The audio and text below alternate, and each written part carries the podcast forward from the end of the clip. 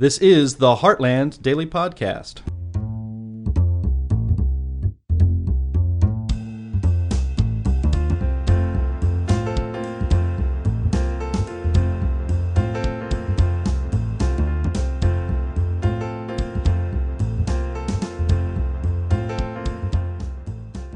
Hello, everyone, and welcome to the podcast. This is Anne Marie Schieber of Healthcare News. If Obamacare is working, why does the Biden administration want to help families with medical debt? Today, I have invited Devon Herrick. Uh, Devon is a healthcare economist and scholar at the Goodman Institute for Public Policy Research. He is also a policy advisor to the Heartland Institute. Welcome, Devon.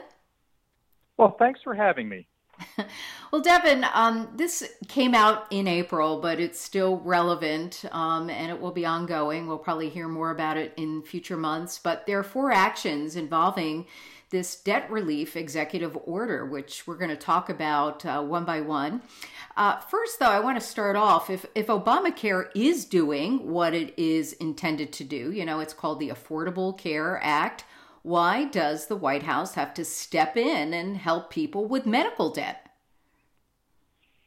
The Affordable Care Act is, is not accurately named. In, in fact, it is increasing medical debt. And the reason is it is increasing medical debt is because of the regulations that require insurers to cover all who apply at community rated premiums with no penalty or no risk rating for pre existing conditions. Um, for example, in my case, I my deductible is eighty seven hundred dollars, and my premium is roughly just under seven thousand. So what that means is I have to spend nearly seven thousand, and then another eighty seven hundred before my insurance even begins to help me. And a lot of Americans are in the same boat that I am.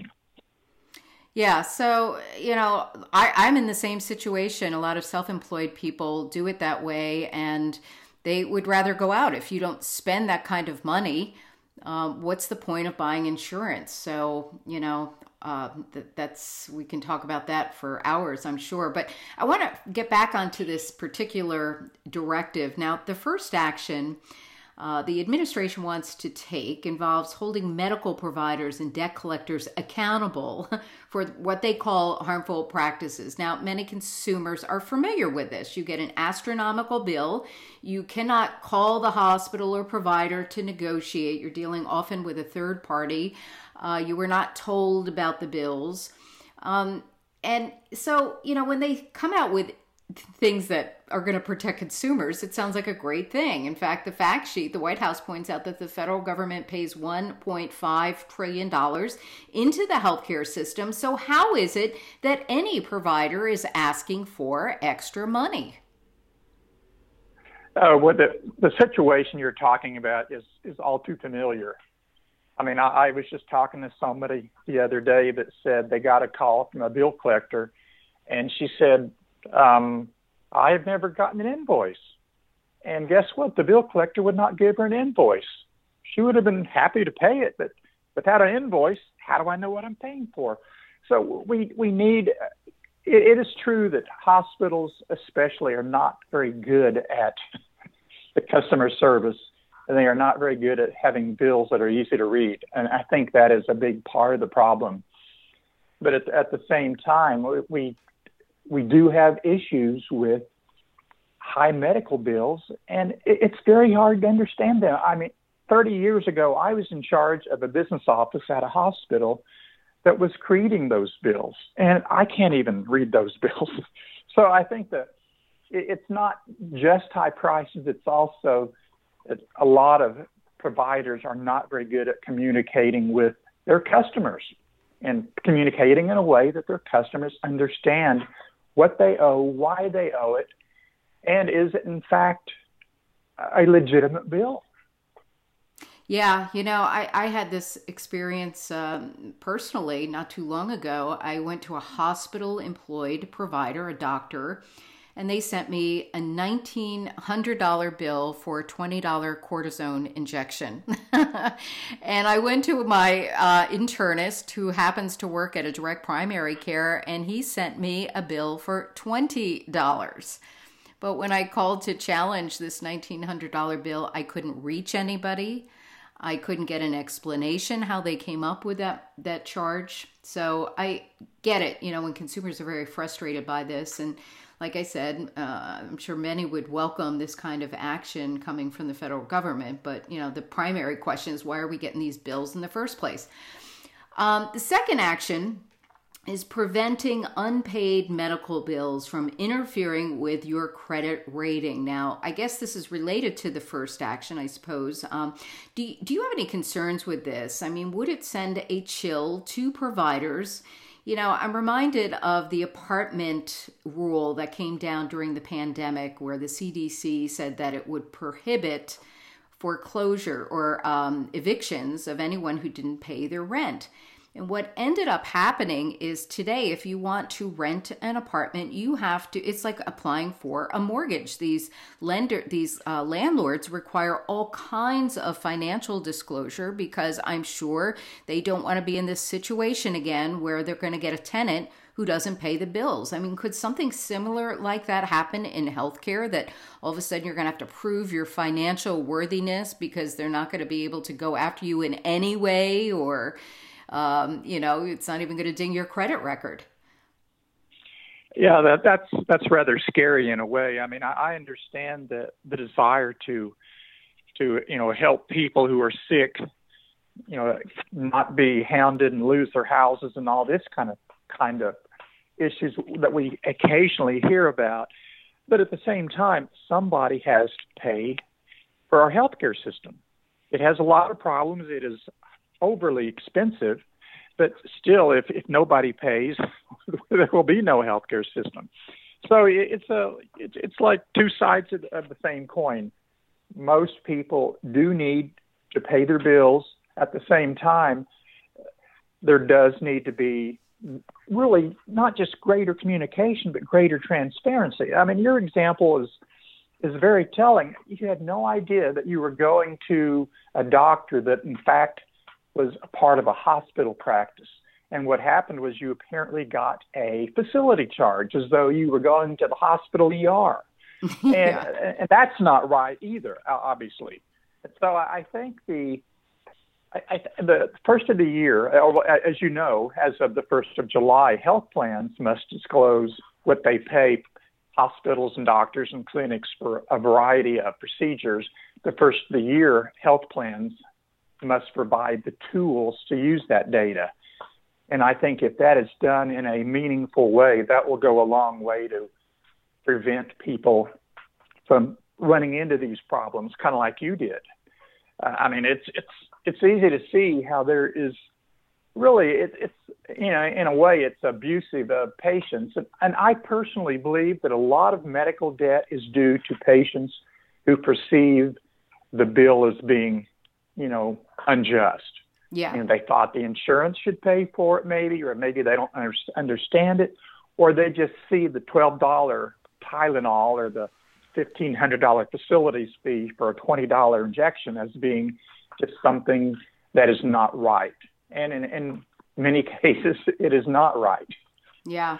Well, again, it's it's sometimes more than the affordability issue. I would not pay the nineteen hundred dollars. I sent them what I thought was a fair amount, and I said, if you want any more, sue me. and I haven't heard back from them, so I don't know if that's going to work. But in any case, um, the the third action is related to forgiving medical debt of low income veterans. Now, the White House said that this would involve about a half a million vets um, and this gets into why the VA is not taking care of veteran medical needs. Um, do you have any thoughts on that?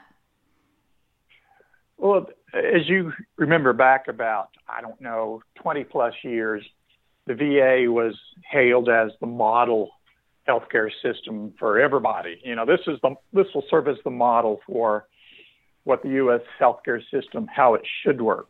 Well, three wars later, they've discovered that, in fact, you know, it, it's not a model for even for the kind of care veterans should get. I think I read some statistics last uh, last week about more than half of the VA's care was actually farmed out to the community mm-hmm. or, or sub subcontracted to the community. and so, so yeah, they're, they're getting behind, and they they really cannot keep up with the level of, of demand. Well, there are um, notorious waits to get into a veteran care facility, and that Mission Act was um, gave vets an opportunity to seek outside care.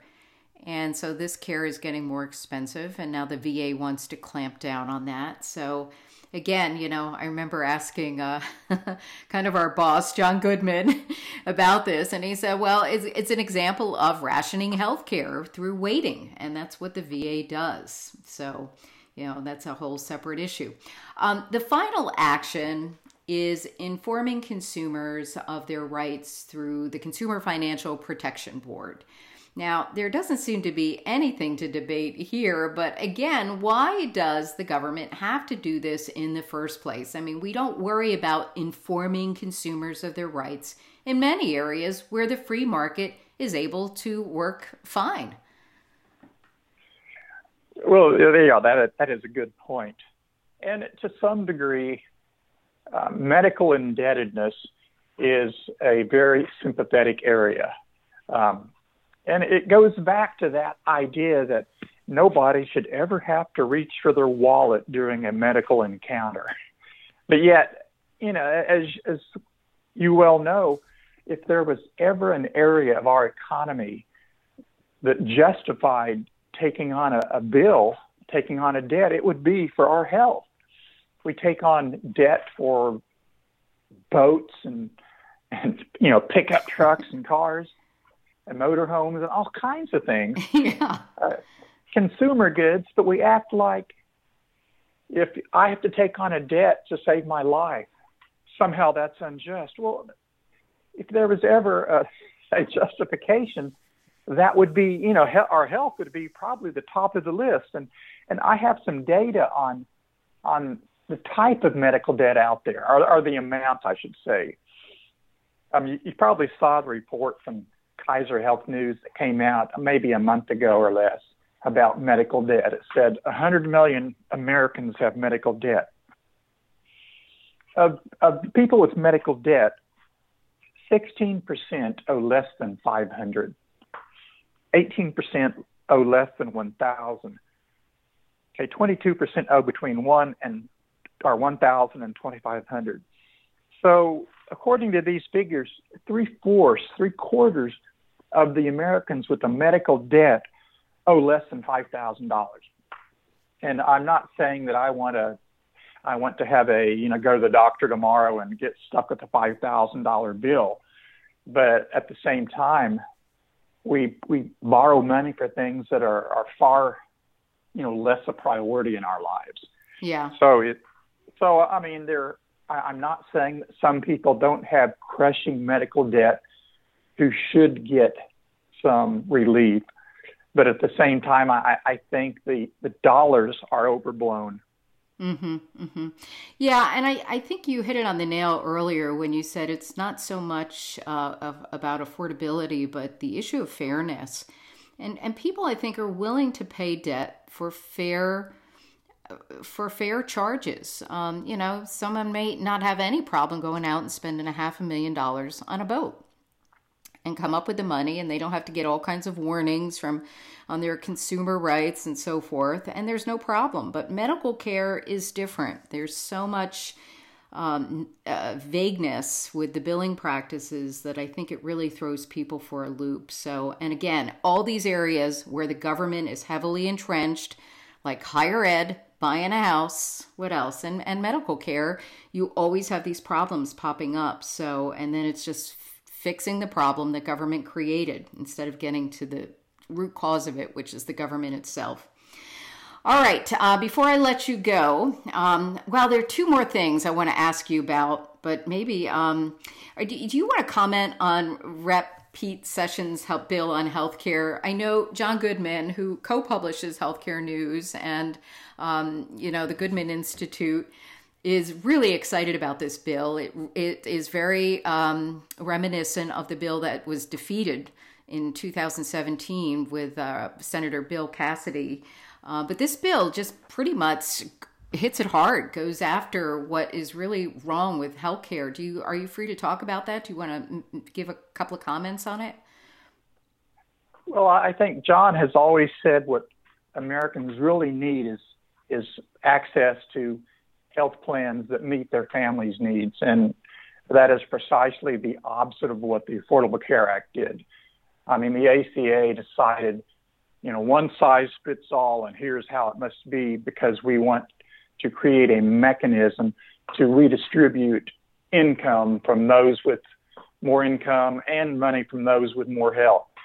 Um, I th- what we really need is access to the types of plans that meet our family's needs, not uh, public health advocate idea of what every family needs. And yeah. I think that's an important part of what what this is trying to build is trying to do. Yeah. All right. Well, we'll, we'll uh, I guess cross our fingers for the next Congress because it's not going to happen this time around. Um, do you want to talk about the blog before I let you go? Uh, it's really cool. I mean, you've got some great articles on there. Why don't you tell our listeners some of the things that you've been writing about? You know, John and I have worked together for for quite a few years on on health blogs. Um, this one here is a new one that we just established. It's the Goodman Institute Health blog, and the domain name, the address to get there is just goodmanhealthblog.org. And we publish probably seven or eight articles a week, and we also publish a maybe three times a week a list of of of other health articles, you know, things that maybe we don't want to write about in depth, but that readers might want to to know has have appeared. For example, yesterday I wrote about how the Federal Trade Commission is trying to block hospital consolidation. Um, let me see. I, I wrote about you know antibiotics. For example, new antibiotics are desperately needed. Why drug makers won't develop them? Well, you know, I had heard this for years. I had no idea. It's you know the big push to limit the use of antibiotics to prevent drug resist or uh, resistant bacteria yeah. also means that drug makers don't want to risk the money because if doctors won't prescribe them, yeah. how do they sell them?